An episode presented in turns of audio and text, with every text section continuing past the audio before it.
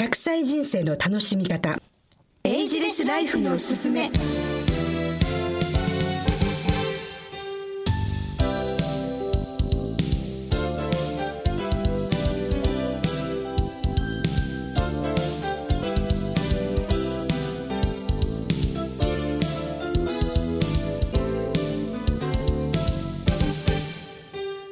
おはようございます。東洋大学理工学部准教授の小島貴子です。経済キャスターの鈴木智美です。さあ夏の特別番組のスタートです。キーワードは100歳人生とエイジです。7月の6日に私自分の本なんですけども女50歳からの100歳人生の生き方、はい。発刊させていただきまして、ええ。おかげさまで皆さんのお手元に随分届いてるようなんですね、実はこの100歳人生ロンドン大学のリンダ・グラットン博士が世界で一番最初に平均寿命が100歳を迎えるのは日本ですよ。日本はこの100歳人生をどんな風に考えてますかというようにワークシフト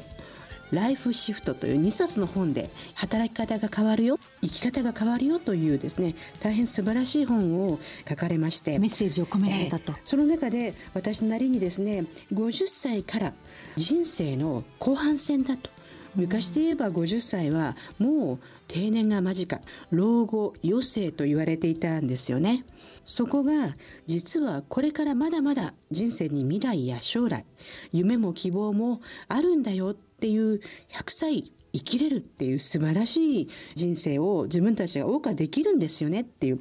ウルトラポジティブに本を書きました。女50歳からのとあるんですが男性の読者の皆さんからも好評ですよそうなんねですよ。女はいらなかったんじゃないかっていう 読者メッセージがたくさんあって、ただ私はなぜあえてはい。女ってつけたかっていうと、単に私が戸籍上で女だからではなくて、はい。実は女性の方が自分の人生を生きる時間が短いんですね。あ結婚したら妻、ん。まあ日本は嫁、それからもし子供が生まれれば母。この人に向かって何かをする時間が人生50年の中で男性よりも多いんですね。もちろん男性も夫であり父親なんです。しかしそれを主体的にはやらないですよね。働いていてどうですか？ともみさんもすいません今日子供が熱を出したので少し早く返してくださいっていう男性は最近増えてきましたけどまだまだまだまだ聞かないですよね。ね。それから育休産休の取得率も男性取得率はまだ10%以下です。ということは子供というのは女の人と男の人の間に生まれるものだけども産むことにもそれから育てることにも女性の時間が非常に大きくある。だから50歳からはその女性の役割からちょっと解き放されて生きてもいいんではないですか？っていうことでこれは女の人に向けているようですけども男性にもはい。女の人これから解放されますよっていう、宣言？そうです。ちょっとね 衝撃的だったみたいですね。そうですよね、でも100歳人生で考えたら50歳はちょうど真ん中ですしはい。まだまだっていうことですもんそうなねんです。精神分析のユングが80歳を人生にすると40歳はちょうど正午ああ正午人生の午後って言ってたんですよ。で不惑それが20年伸びてええ50歳がちょうど正午になったなっていう。これからお昼休みでそうですねおやつ食べて、ええ夕方でこれからじゃないですかこれからなんですよ。人生やっと半分っていうことです。もう一つはエイジレス。エイジですはい。年齢を意識しないで、おいくつですか？って言われた時に、エイジレスですから。って言って、年齢聞かないでください。失礼な、じゃなくて、私もうエイジレスですからって言って、年齢をこだわらないっていう一つの言葉として、はい。エイジレス。そもそもエイジレスという英単語は永遠のとか、そうですね。ええそういった意味合いですよね。そうです。ん。えただ今この番組でエイジレスという言葉を使うにあたっては年齢を超えた要するに年齢は関係ないレスっていうねまあどちらかというと破傷法に使う方かなって永遠というよりも。なるほど。年なんて関係ない。関係ないですね。そういう意味でエイジレス。エイジレスの対義語って何になるんですかね、まあ、年がすごく満足であるとフルですよね。フル、ううん。ん、でももしかしたら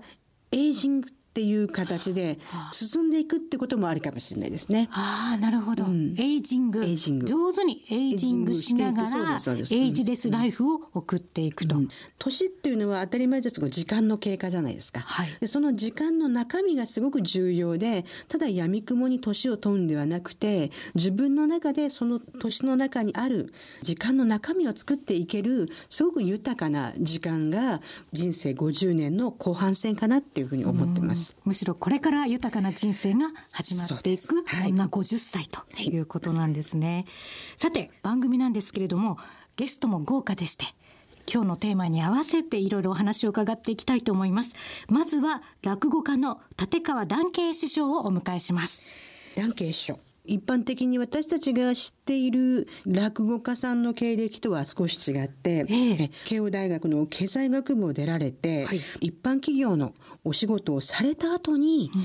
立川談志師匠に弟子入りされて。あの男子師匠ですよね。そうですね。一般的な言い方をするとご苦労ご苦労ご苦労の修行で非常に真打ちになるまでに大変時間のかかった。これがまあ反対にいろんな意味で芸の幅とか厚みになってらっしゃるのはよくわかるんですけどなかなかあれだけの修行という時間は取れないですよね。そうですよね落語ももちろん面白いんですけれども談慶首相枕がとても面白いんですねで世の中に起きている事件であったりとか政治経済の問題であったりっていうのを上手に切り取って枕として表現されているので今日のお話も相当なんか私自身期待してるんですけれども、ねえ私も期待してます。はい。そしてもうお一方ゲストをお迎えいたします。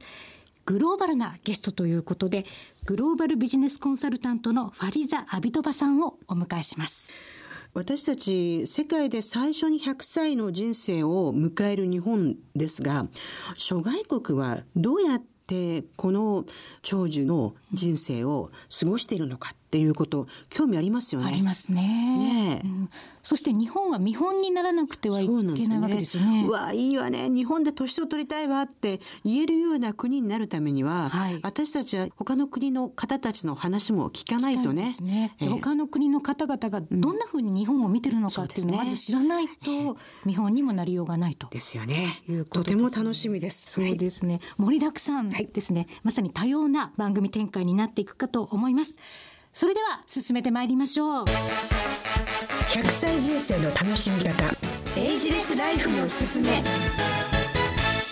それではゲストをご紹介します。落語家の立川談慶さんです。よろしくお願いいたします。今日はよろしくお願いします。どうも。師匠はじめまして、はいあはじめまして私あの実はですね、はい。フェイスブックで師匠のフォロワーなんです。もうね奥ゆかしいですよね。友達申請してこないっていうねもうそれだけでもうね あい。いい人だなっていうかもうその素晴らしさがもうだから人間ってねもう言動で全て分かっちゃうんですよ。お目にかからないとねこういう著名人の方にね乗っかるねあのちょっとね目標だと思われると困る。いやいやいやあのそんな著名でもないですけどでもあの なんかねいきなりなんかズケズケと来る人もいるわけですよね中にはね。この間なんかすごかったですよ。弟子入りしたいんですけどとか言って速攻ブロックしましたけどもね本当に。えーもうそんなの面倒くさいからそういうのすぐね断っちゃうんですけどね。あえーの私実はですね、はい。師匠の、でもそのフォロワーですから、はい。もう師匠の家族関係だとか、今日どこで仕事してるとか、今日ね午前中ね115キロのベンチプレスやったとか私も拝見しました。そう。そういうの全部知っているんですけどやはり師匠の生い立ちというかですね、はい経歴の中で、はい私はね実を言うと存じ上げてるんですよ立川ブラジャー時代を。立川ワコールです。ブラジャーあの品目ですよね。企業名ですから。ですごいね。いきなりワコールを間違えてブラジャーって人珍しいです本当に。私も26年芸人やってます初めてですよ す。みませんこれね実を言うと2回目。本当ですか、えー。2回同じ間違いしました。あ私としたことが。あららら。ワコールって社名をつけていいのかって思って。ああ、そそうそうそう。うそう。ガードしちゃったんだ。そうそうそう。でずっと私の中では脳内変化があって、えあのブラジャーブラジャーって。すいません、なんか。この番組は OK ですか？えはい。山の日の爽やかな朝に、えこんなことを言ってしまいました。ー似合うもんですからね。扱ってる商品が一緒ですからね。えーサラリーマンそうなんですよ。3年間サラリーマンやらせてもらいましてですね。やっぱりそその前にあのもう僕ら昭和40年生まれで要するに昭和63年に入社ということでもうバブルの一番いいところに入った時期なんですね。という時はもう青臭い落語家になりたいという夢を語れない時代だったんですよ。働いて金になって自分の好きな会社どこでも入れたような時代なのになんでそんな泥臭い青臭い夢なんか追っかけるのみたいな雰囲気だったんで言えなかったんですよね。落語家になりたいということが。えー、今なんか結構平気で言ってますけどもねみんなね、まあ、就職なんかそうさせてるのかもしれませんけど。出た学歴とかでね、はい、何か物事を言うのは私はあまり好みではないんですけど、でもやはり日本の社会って慶応経済出られてね。大ワコールに入られて、うん。はい、なんでっていうところがそうです、ね、やっぱり一般化ではあるよね。そう思ってしまいがちですよね、うん、多分だからその質問持ってるって人は、うんもうなんでよりによって落語家なんかなるのみたいな感じで意識の中で無意識の中でサラリーマン安定した世界が上で、その落語家が下だという意識があるか、根底にあるわけですよ。でなんかちょっとそれも気に食わなかったし、男子という特別なキャラクターを持った最高のアーティストのもとに入るんだみたいな、まあある面自らを洗脳したわけですよ。これはサラリーマンを全うするよりもすごい人生があるんじゃないかなという予感というか。えー、大きな誤解でしたけど。前座のお話をね読めば読むほど、うん、涙なくしては語れないってよく我慢されたな。みんなそう言いますね、えー、多少持ってるんですけどねだいぶね、えー、本当でも男子は修行イコール不合理矛盾に対する忍耐力だと、もう定義しちゃってるんですよ、それをガツンとくれば何されてもそうだろうということで納得出ないじゃないですか、だから、まあ、我慢しなきゃいけないみたいなところに追い込まれちゃってとにかくじゃあ男子に気に入られるしかないなと思って悪戦苦闘して逆に9年半かかっちゃったんですよ。前座が普通大体3年から4年ぐらいで終わるところを。長いですね。長いですね、えー、男子が言ってたキーワードを把握するのに時間かかっちゃったということなんですね。別の言い方をすると私そのご苦労の時に、うん、多分本をねたくさん書かれていて地頭がいいので、いろいろ考えちゃうんだろうなと思ったんですそれはね振り返ってみてそうだなと思う、えー、その通りですよ、えー、先へ先へ読みながらこう言ったらこうだろうってね、うん、私みたいに口に脳髄がついてないからさ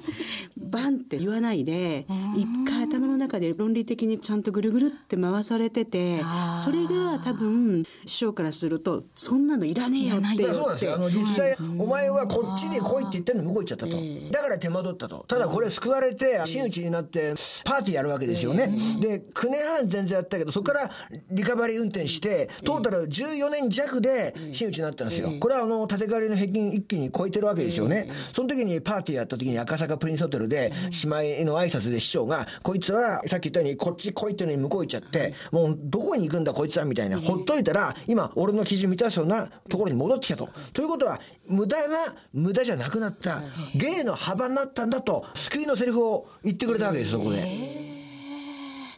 その時の気持ちいや嬉しいですね。ただでも本当に不器用で考えが先に入るタイプだから、頭で理解しなきゃダメだと思っているうちに全然違うとこ行っちゃうタイプだったんですよ、お前来いって言ったのそれを真に受けていけばよかったのに、全然違うところ行っちゃったんでなんでそっち行っちゃうんだみたいな感じ。だからお前手間取ってんだみたいな余計師匠イライラして、でその最後は意地の張り合いで前座が長引いちゃったっていうのもあるわけですよね。ただ師匠の FB などを拝見してましても、将棋でいうところの何手も先も読むっていう意味でいろいろ社会であったり政治経済を見つめてらっしゃるなって感じるんですよね。それはやっぱり男子に要請されたというか、9年半の前座時代の見方がそうさせてんだなと思いますよね。あの時の師匠からのもらった言葉とか持ってるなら小言ですよ。バリー雑言ですよ。それが今近しげになってるんですよ。なんであの時あんなこと言ったのかなと、あんな不快なことなんで弟子にぶつけたのかなということを考えていくうちに、人との向き合い方とか、世の中のものの見方っていうのを自然と育ててたなと思うんですよね。9年半があるからこそバックボーンがあるからこそそれが今地下資源ですね。石油になってて今産油国になってるわけですよ。えー、いや貴重ですよね。貴重ですね。ありがたい限りで、ね、産油国で言っちゃいましたけどね。まだ生成しなければいけない石油ですけどもね。えー、そんなダンケ首相がですね、はい、今回本を出されました、はい、こちら人生を味わう古典落語の名文句。はい PHP 文庫から出版されたわけなんですけれども、はい、まあこれも面白いんですよね。とにかく分かりやすく書こうと思って、で自分の文章、誰が読んでも読めるように3時間で読めるように書いてるんですよね。分かりやすく書きました。分かりやすい、はい、で中でも最初の導入のところで、はいええ。落語は薬であり、あはい。落語家は医者であるという表現があって、結局本っていうのは基本的にじゃあなんで読むのかということを考えた場合に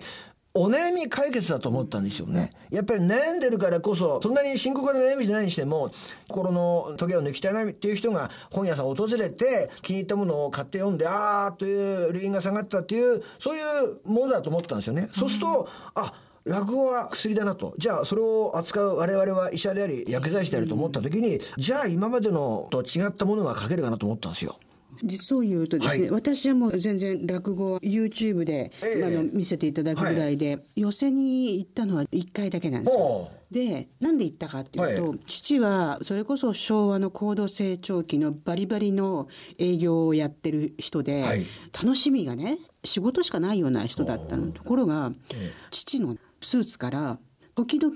演芸場とかの版権が出てきて、で母がおー「お父さん今日仕事行ってたのに 落語行ったの?」みたいなの言ったらブスッとして「あれがなければ苦しくて仕事なんてやれない」って。ああ、すごいなんかわかるな、それは。素晴らしいな。ものすごい忙しいわけよ。日本中っていうか世界中駆けずり回ってるわけ、なのに時々一人で行ってで父が好きだった落語家さんが男子師匠おとで父がめったに言わないのにある日ね家に帰ってきてすっごい芸人が出たっていうね。すごいっていうの。誰？って言ったらコント55号だった。ああ、あの頃だじゃ昭和40年半ばぐらいですよ。でしばらくね浅草にねこそこそこそこそ通ってたよ。お母さんに黙って。黙って。でも自分がカウンセラーでねええ。お悩み持ってらっしゃる方たちに私絶対一般的な話をしてる時にはカウンセラーに見えないしそんなところはみじんこも見せキャリアてないんだけど。カウンセラーとしての小島貴子はなかなか見えてこないですよね。なんですけど今師匠がおっしゃったようにね、実は病気ですって言われた時に楽になるのね。だから喉が痛い鼻が出るって言ったら風邪かなと思うけど次に考えればもっと悪い病気じゃないかと思うでしょ。ところが病院行って「あ、風邪ですよ」って言われてほっとするのね。それと同じように落語に行って自分じゃない人の人生を笑うことによって自分の人生も笑えるんだっていうのを最近ね少しわかる気がしてきた。男子が落語を人間の業の工程と定義してるわけですよ。要するに業というのは人間のダメな部分じゃないですか。実社会ではダメな部分を何とかしろとか、努力で解決しろとか、隠せとか教えてんのに、そんなのいいんだよと。人間ってもともとダメなものだと言っちゃってるわけですよ。よく酒いけないって言うじゃないですか。お酒はいけないと。酒飲むと飲酒運転したり、で人生を滅ぼすことになるから酒はいけないとか言うけど、男子は違うんですよ。酒が人間をダメにするんじゃなくて、人間というものはもともとダメだということを酒が教えてくれてるだけだという。それ聞くと、なんか、ああ、なっちゃうわけですよ。で、お父さん本当に猛烈社員だと思うんですよ、おそらくね。もう猛烈型で働きまくってた人にしてみれば、落語を聞いて、人間ダメでいいんだよな、眠たくなるの一番だよと言われれば、心がほぐされるわけですよ。上手な整体師みたいなもんで、だからそれは本当にいいサイクルで落語を聞かれてたなって今想像しましたけどもね。弱音を吐けない戦争行ったぐらいの人だからさ男みたいな。そうですよね。家族の前では弱みを見せられないでしょうから。たくさんの古典落語の名文句があって、はい。やはりダンケン師匠言葉の力を文章でこれだけね、伝えてくださるっていうのはすごいなって、私は実は面倒くさい人あ、のこの前の本ですね、あのこ前 PHP のね。ええ。はい。面倒くさい人の接し方交わし方って言った時、はい私結構面倒くさいじゃない。うなずきようがないですけども。リアクション困りますね。単純そうなんですけど面倒くさいんおですよ。お。なのでこれは多分卒業するときにうちのゼミ生に渡そうかなと。ああ、そうかもしれない。ええこれはね大量に買わせていただきます。ありがとうございます。嬉しいです。これね社会出る時ね。確かそうですね。そうでね最初読んでわかんないのよ。きっとあいた。この人あ本の中にいたとか出たらそれこそ落語と同じようにあ別にこの人だけじゃないんだって分かったらいいんじゃないかなと思ったんですよわあ理想の読まれ方してます。ありがとうございます。ありがとうございます実際だから薬は薬でもええ漢方薬だと思うんですよ。ね対症療法じゃなくて体質改善みたいな形で、あ受け止め方変えればこんなに世の中楽になるなみたいなことで書いたわけですよ。面倒くさい人とって距離取っちゃいけないと。面倒くさい人のそばに行ってもっと面倒くさい人になれっていう本なんですよ。実は。ええ。そうしなきゃ勝てないと。あいつ面倒くせえなと面倒くさい人に言われたら勝ちだよという本なんですよ。ドラえもんのね独裁スイッチ。ああはいはい独裁者に近くていらない人をどんどん消していくスイッチの話があって、うん。はい。誰もいなくなったら寂しいねって。やっぱり嫌な人とかいるから社会なんだよねって。そうですよね。それも全部わかりやすく書いてあるんです。よ。ねすごくそうですよね。楽しいだけでなくストレスがあるからこそ喜びも結局そこなんですよ、ええ。だからといってストレスだけに潰されてもいけないけれどもさその距離の取り方はとねその肝は書いてありますからねその本にね。若いうちにこそ読んでほしい本と言えだから本当嬉しいです。だってあのこれから社会に出ようとする人に対して処方箋みたいなのが書いてますんでね。そうですね、え授業で使える落語の本もああそうです。落語家直伝うまい授業の作り方でこれが重版迎えましてですね。売れてましてですね。ありがたい限りで。ええ要するに授業の時にはい。不特定多数の学生にはちょっと変わったことを言う面白いおばちゃんの先生だと見られるわけですよ。ところがゼミという小さな集団で行くとですね、もう面倒くさくて、直接ストレートに言わないんですよ。ああせこうせいって。言わないから学生たち自分たちの頭で考えなきゃいけなくてそのたんびにダメダメ言われて不条理の世界を4年ぐらいやるわけ。で私ぐらいの大人なんて可愛いもんだからと。世の中にいたらもっと面倒くさいんだからって言って出すわけ。そしたら「いませんよ」って言うんだけど1年ぐらい経って戻ってきたらもう先生なんかキュートもっと変な人いっぱいいるっていうか面倒くさい人いる免疫をつけたわけだ。そうなんですよ。んなるほどね。ですよね、大学の段階で、あまりにも似たような性質の人とばっかり友達含めて、そういった中で慣れ合いになってしまっていると本当に社会に出た時に苦労しますよまあ、ね。日本の世界って同調性が強いでしょ、はい。同じ同じって言って同じの大好きでしょ、みんなと同じってなっていてでも世の中って同じ人ばっかりいるっていうことはもういらないよねってなっているところをどうやって乗り越えていくかっていうねそうですね。まあ、最初の修行がいるのかなって。でもまさに落語って一人芝居とよく比べ称されることありますけど例えば落語の一人芝居だったらご隠居さんが一人で自分の人生語るみたいな形になりがちですけど落語っていうのは必ず相手ありきなんですよ。で与太郎がいたり八さんがいたり若旦那がいたりなんかして必ず相手目線が混じってるわけですよ。ということは他者目線じゃなきゃ世の中生きていけないよというある面テキストでもあるわけですよね。どうしてもそのさっきおっしゃったように学生時代は自分と同じような意見が合う人間で同質的な世界で生きてるけど一歩社会出ちゃえばもう自分の抱いてる価値観なんかわずかなもんだみたいな形になるじゃないですか。一眼国という落語がありますけど一つ目小僧の世界から見れば僕らがおかしく見えるわけですよ。ええであくまでも価値観というのは自分らが抱いてるエリアでしか通用しないということを落語はもう何百年も前から物語ってるんですよね。今回ね100歳人生の楽しみ方っていうことで、はい。はい。日本って世界で初めて最初に100歳という平均寿命を迎える国でして、はい。まあ、その中で落語というねある意味300年以上はい。つながっていく、ある意味すごく時代とともに変化をして話し家さんがある程度アレンジしていくダイバーシティな芸術なんですね。はいはい。はい。その中で師匠自体ははい。これから落語というある意味アナログなものがはいどういうふうに社会の中で役立つというかですね浸透すればいいと思います。もう例えば AI がもうどんどん浸透してくるっていう世の中だと嫌な仕事はみんな AI がやる時代になるわけですよ。はい仕事はもう全てエンタメ化すると思うんですよね。自分で仕事を楽しくしていかなくちゃいけない人しか残れなくなると思うんですよ。だから本当好きなことしかやっていけない時代がもうそこに来てると思うんですよね。落語家の生き方はそういう面で言うとすごい好きなことしかやってないからストレスもたまりませんし、ええ。どっかで示唆的なものがあるんじゃないかなと思って一つには提案は定年制なくなるだろうと思うんですよね。そうですね。なんだろう。逆に働きたいという意識があって、体も丈夫で面白いおじいちゃんとかおばあちゃんだったら、どんどん社会がコミットする時代になるんじゃないかなと思うんですよね。だって杖なんかは実際使ってるおばあちゃんの方が売りやすいじゃないですか。車椅子なんかもう使ってる人の方が売りやすいし、そういう人たちがもう最先端に出てくる時代来るんじゃないかなと思って。例えばヤクルトおばあさんとかね、ヤクルトおばあさんじゃなくて、えーあとスチュアーデスキャビアテンダントさんですか、あれなんかも丈夫なおばあちゃんがいてもいいと思うんですよね。えー。で場が和むと思うんですよ。はい。えー。日本人って真面目でしょ？遊ぶことが悪いと思ってるわけ。でそれをね少しね変えていかないと夜遊びもした方がいいし、もっと遅い時間まで外大人になって年寄りは夜遊んだ方がいいと思うね。もっと深夜落語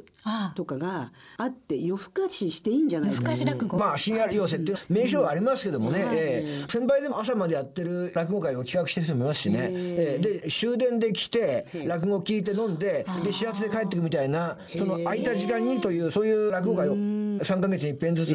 やってる人もいますしそういうのもなんか一つのあり方ですよね。えーね私今日ちょっと師匠がねいらっしゃるのでぜひ聞きたかったのが、はい。枕はい。落語にはね、はい。必ず枕が、あの、男子師匠のはい。60分の講座で45分枕だったっていう伝説あるんですよね、YouTube にあって、はい。ずーっといろんな枕をして今日何の話するかなって 枕で探してたんですけど私は人生100年の中で前半はねやっぱね人生の枕なんじゃないかなって思うんですよ。最初からストンとね自分のやりたいことや仕事なんか見つからないで大学出ても数年間というかもしかしたら数十年間は人生には枕がいるんだよね。みたいなものがあるんじゃないかなって思って枕というか修行ですね、まあ、要するに仕込みの部分ですね。えー導入というか、ええ。実際それは必要だと思いますよやっぱり。ええ。決めつけるっていうか、はい。何歳になったら何をやるっていうのうん。が、そうですね。ね物差しがはっきりしすぎてない日本人って。だからやっぱりそれはあの例えば電通叩かれちゃったけど、鬼十足みたいな形で周囲を引きずり回して、引きずるのと引きずられるのとでは長い間天気地の開きができるっていうのは、あれはもっともで、あれは人生70年と言われた時期の、ええ定年が55歳の頃の異物なんですよ。はい。でもう長期戦になったと人生がもう100まで生きる時代だから、ということはおっしゃったようにその枕という、まあ、仕込みの期間をもっとたくさん取って、もう後半戦にかける人生にシフトすべきだと。だから短距離ランナーが長距離ランナーに体質改善をしなきゃいけないという意味で今この本出したわけですよね。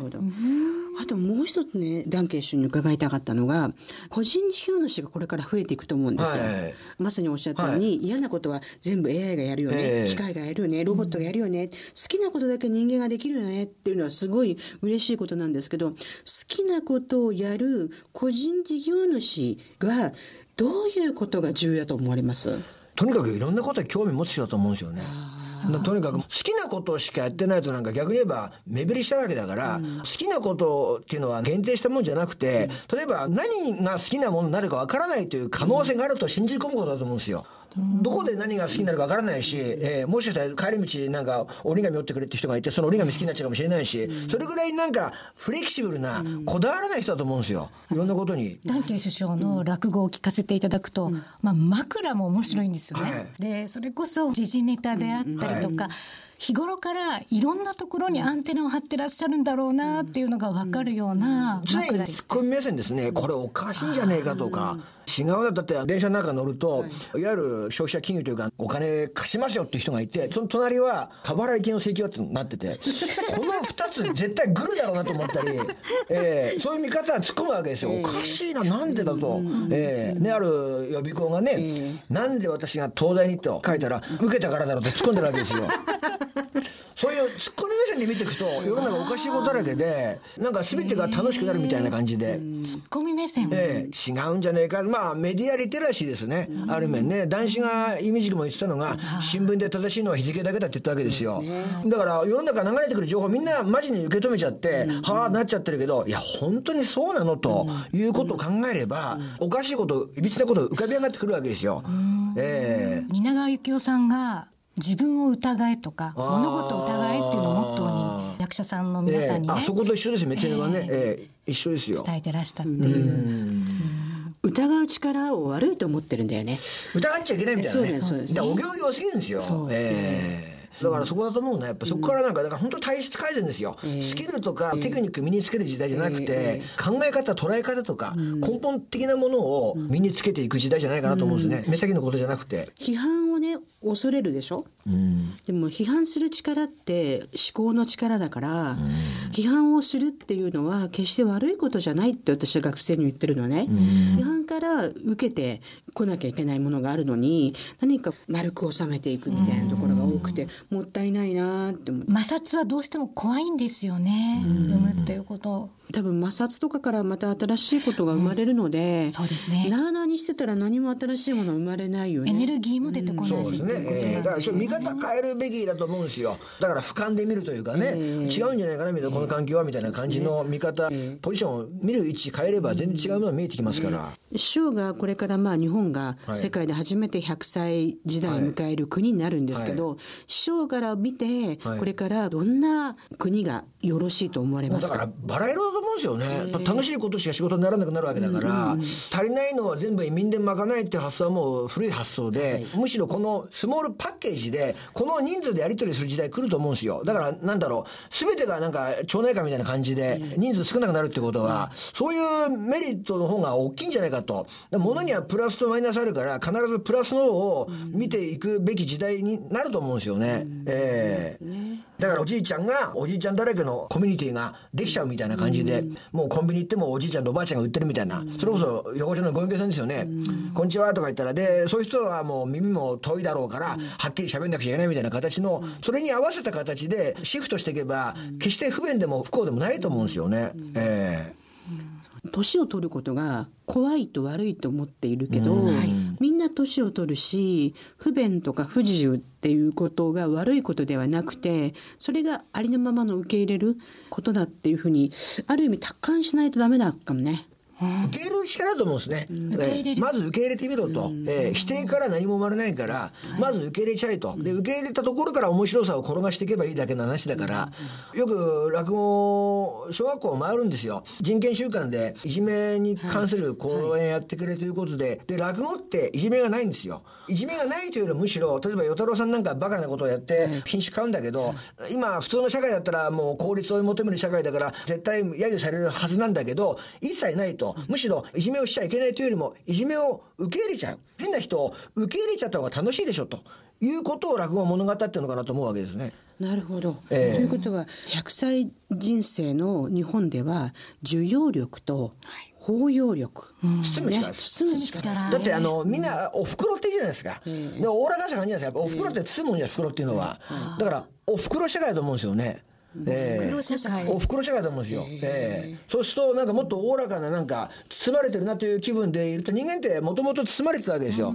子宮というね大事な袋に包まれてここに来たわけだから。だから包んでくれるという社会があれば誰もが安心感を持つと思うんですよね。そこから安心感包容力から安心感も生まれるしそこからなんか物の見方も変わってくると思うんですよね。インクルージョンなんて難しい表現をされますよね。ありますよインクルージョン社会入ってます。ええ。お袋社会のが分かりやすい。おこれ出たよね、まあ、コンピューターでマザーコンピューターって言うじゃないですか、あれファーザーコンピューターって言わないですよあれ、まあ、やっぱマザーなんですよやっぱり。すべてマザーですね、ええ。マーケットもマザーマーケットって言うんですよ。広告市場。そうなんですかやっぱりそうだ。放やっぱり送機械はマザーマシンって言うんですよ。ああやっぱマザーですよ。お風呂ですよ。マザーですね。ええまさかこういうオチになるとは思いませんこんなオチになりましたね。えー山の日にふさわしいそうですね。山あり谷ありのお話でしたあーありがとうございますね。どうもあの本当に今日はダケ師匠ありがとうございました。とうございました。こん。なんでよろしいですか？ではお後がよろしいようで。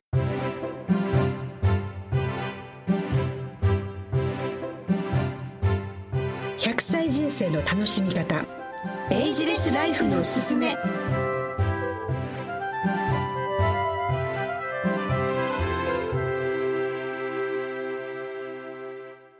それでは続いてのゲストです。グローバルビジネスコンサルタントのファリザ・アビドバさんです。ファリザさん、よろしくお願いいたしよろます。しくお願いします。ファリザさんはウズベクスタン出身7カ国語が堪能です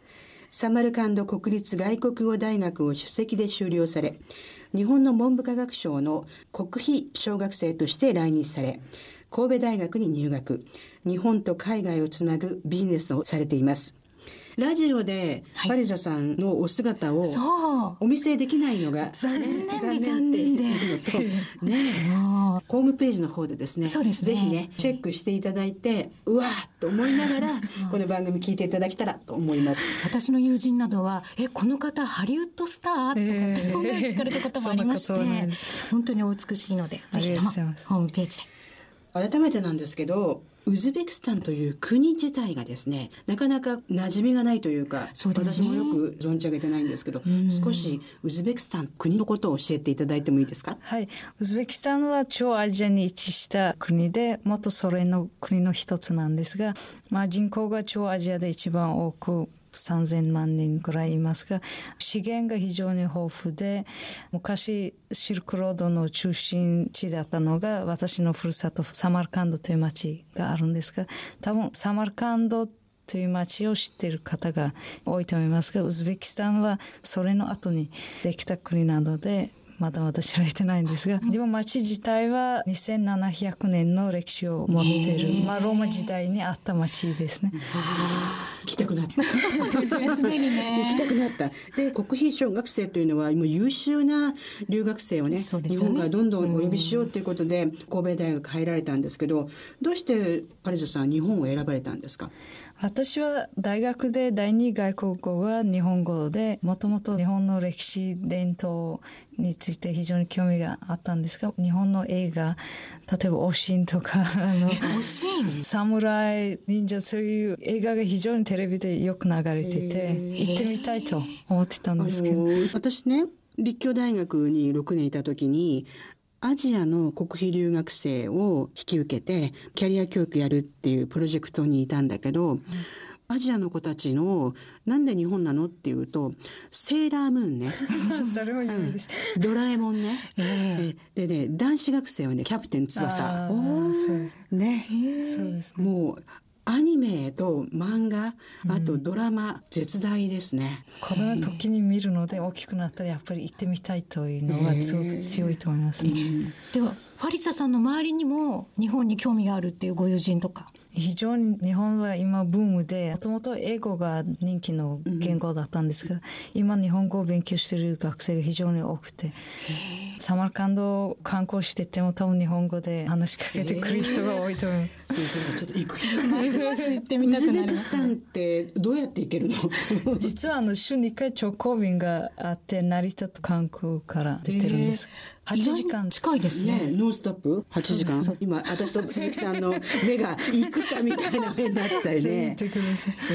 ー中央アジアって砂漠っていうイメージなんですけど、サマルカンドっていう街は写真で見た感じだとモスク？モスクがあって。シルクロードのね、中にあるモスクっていうね。そうですね。イスラム教だったので、14世紀からモスクメドレサとかが残ってて、非常にブルーの色が特徴的で綺麗です。パルジャさんに初めて会った時こう思ったの。第一印象の話していい？はい、いいですよ。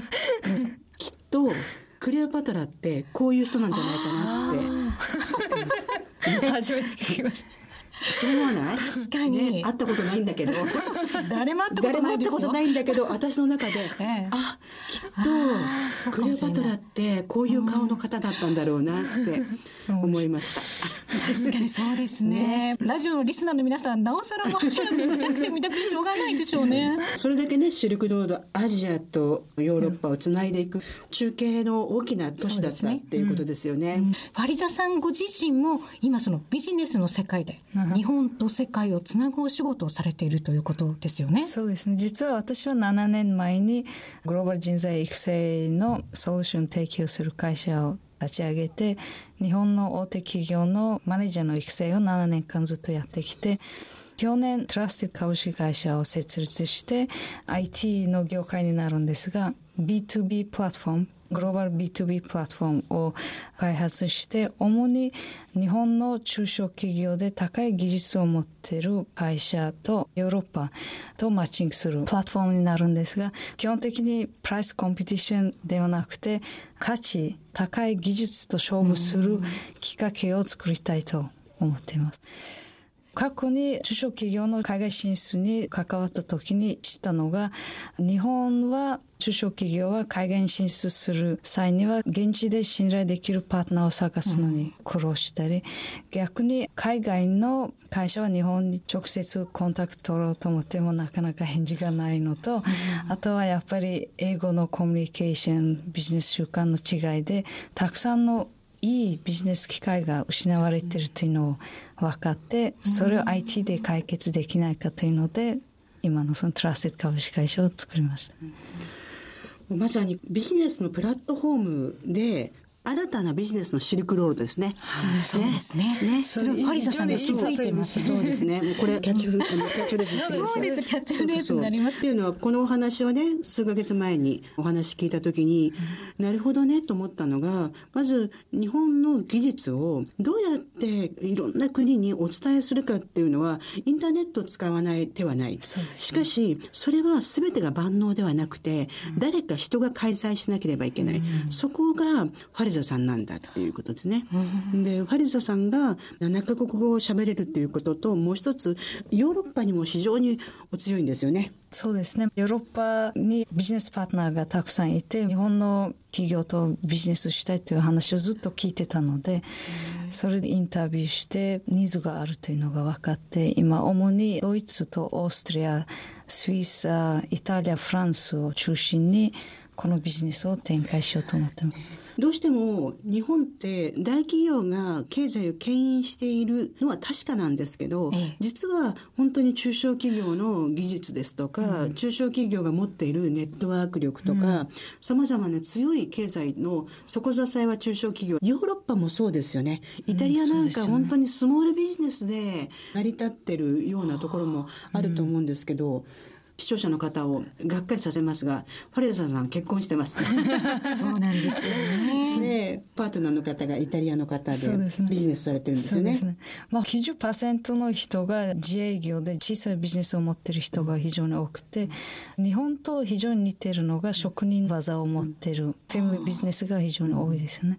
ドイツも同じで。ね、ヨーロッパの教育制度がね、うん、割と小学校出た段階で、総合大学、 university に行くのか、職を持つ形になっていくのかっていうことで、割とはっきり分かれるので、その選択も違いとしてはあるのかもしれないんですけど、ただ、雇われるよりも自分自身の持ってる力で生きていく、仕事を持つっていうところでは、日本もこれから長寿の国になってきますし、労働人口減っていく中では、ヨーロッパにも学ぶことはまだいっぱいたくさんありますよね。ヨーロッパという話が出ましたけれども、はい、世界各国の女性たちと触れ合っている中で、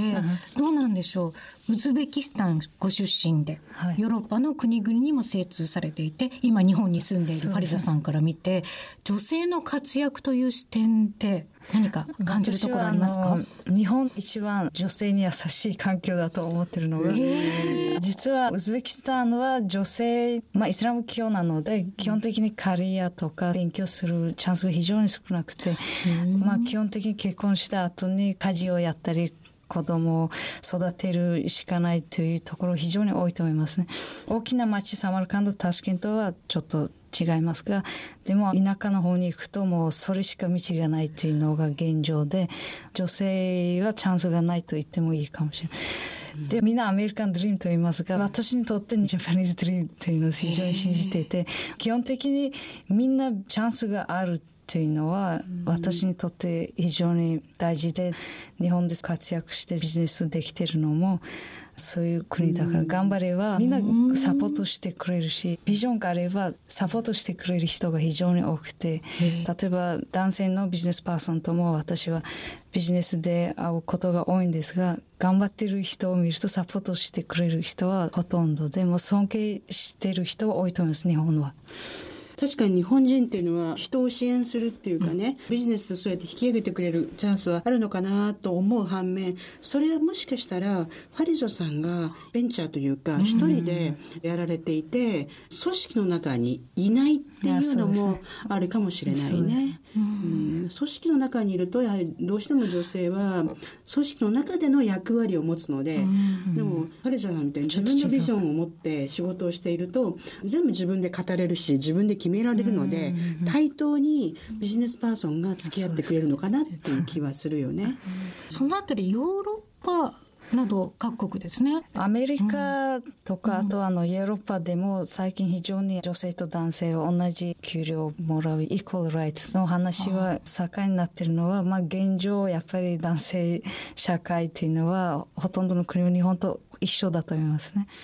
でも今は女性もキャリアのチャンスが多かったり、まあ自分から手を挙げてやりますというと、まあチャンス自体はあるけど、ほとんどの場合は自分から給料のネゴシエーションとかしない人が多かったり心理的には女性は自分からアピールあとはもっと給料上げてくださいというリクエスト自体がないみたいです。ねそれだけが違いという他の国もですか？そうデータが出たんですけど、リーンインっていうね、フェイスブックの CEO がやはり欧米が女性活躍しているって言っているがそんなことはないと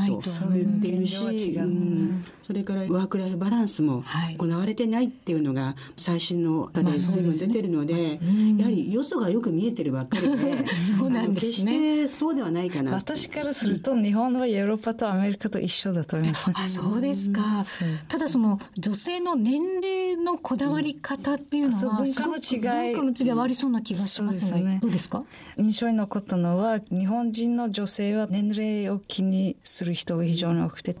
この年で結婚してこの年で子供を産まないと決めてる人が非常に多いかなと思いますね。結婚考え方の違いが大きいかもしれませんね、この番組の収録の前にとある新聞社から取材を受けてたんですけど、最後の確認が「小島先生再来週に掲載になると思うんですけどもそれまでにお誕生日は来ないでしょうか？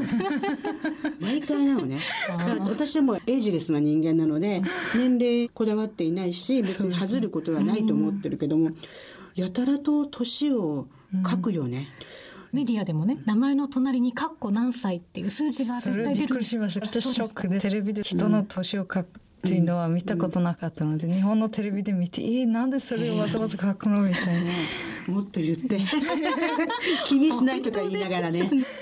どうしてなのかななん。でなんですかね、その人の年が気になるってこともあるのかな。だと思いますね、そういう部分はあ気りますよね。にしてるんだよね、うん。あと割とまとめるよね。集団が多いよね。属性というか一つのね所属を知りたがサーアラフォーとかそういうのをそんな日の本で初めて聞き海ました。し外にはないでしょ？そうです。るないやっぱりないんですか？アラサーだからそろそろ結婚そういうのは聞いたことないですね。日本で初めて聞きましたなんでなんだろうね。そあもそもと人の年を聞く自体が失礼という考え方が強くて私たちは聞けない特に女性には年を聞くのは一番失礼なことですだよね。身近な女性で年上の方でもどうですか？どんな過ごし方されてます？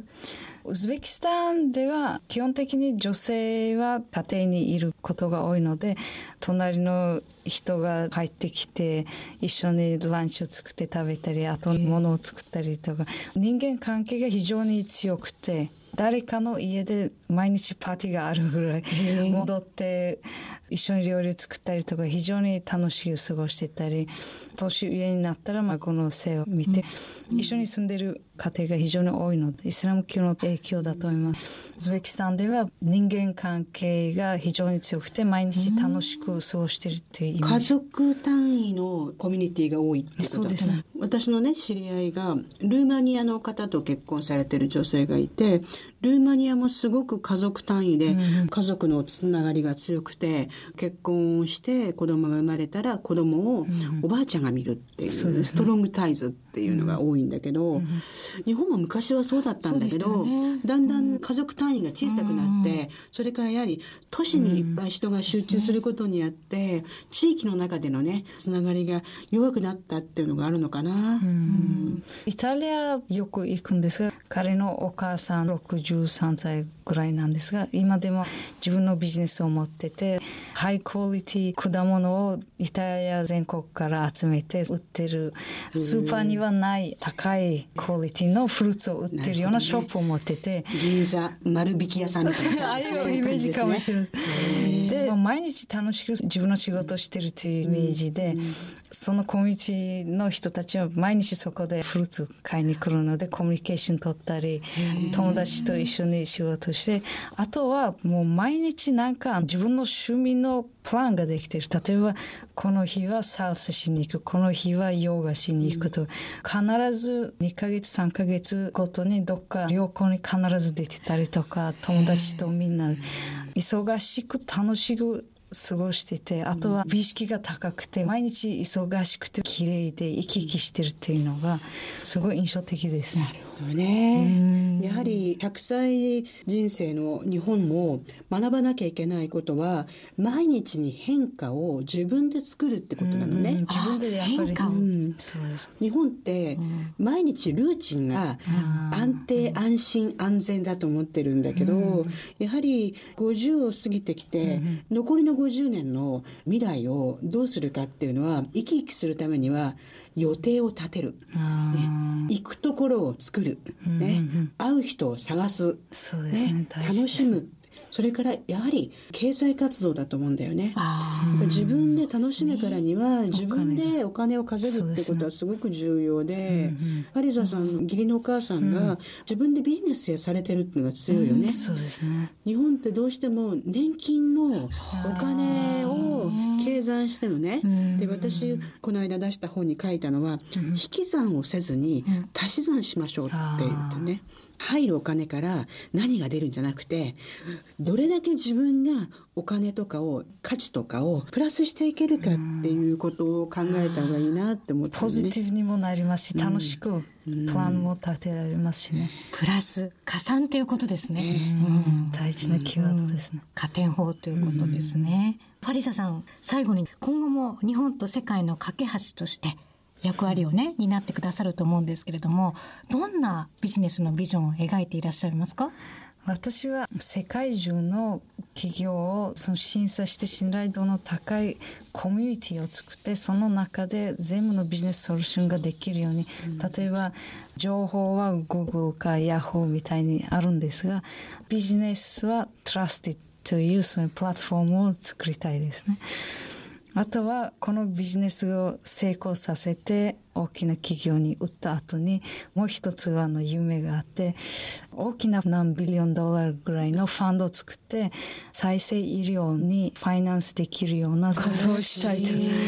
実は私は夢がたくさんありすぎて100歳は足りないと。あ素晴らし再生医療でファンド作ったら不老不死になりますので。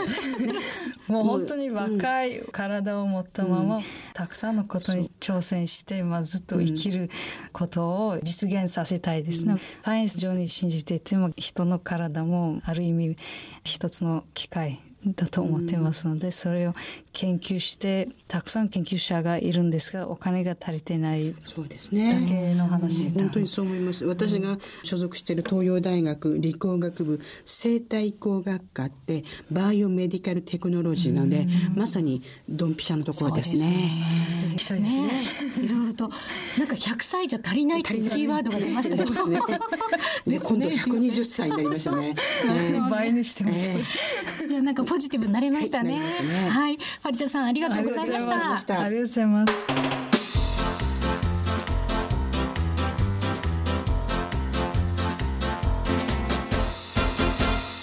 お二人のゲストをお迎えしてお送りしました。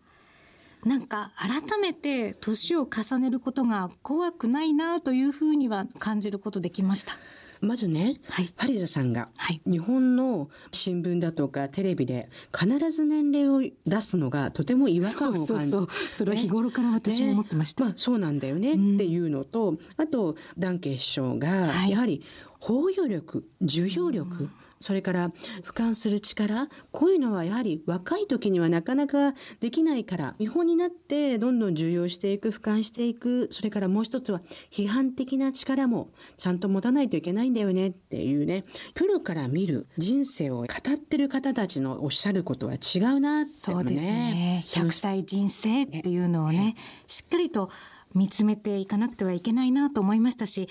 今日の番組は100歳人生をテーマに進めてきたわけですけれども、実はこの番組のすぐ後に放送されますのは、7月18日に105歳で他界されました聖路加国際病院名誉院長の日野原重明さんの特別番組をお送りすることとなります。番組名は特別番組日野原重明105歳恋と病と音楽とをお送りします。生涯現役っていう言葉を木野原先生がねさまざまな著者や講演などで、大変幅広く活動されましたし新老人の会ですかねご自身でも作られてましたし、私自身もいつかお目にかかれると思ってたんですよ。お約束が一回できた時あったんですけどそうですか。なんですよ。ちょっとねスケジュールが一回流れてしまってでも必ずお会いできると自分の中で勝手に思ってましたのでああ亡くなられたのかっていう残念な気持ちと、反面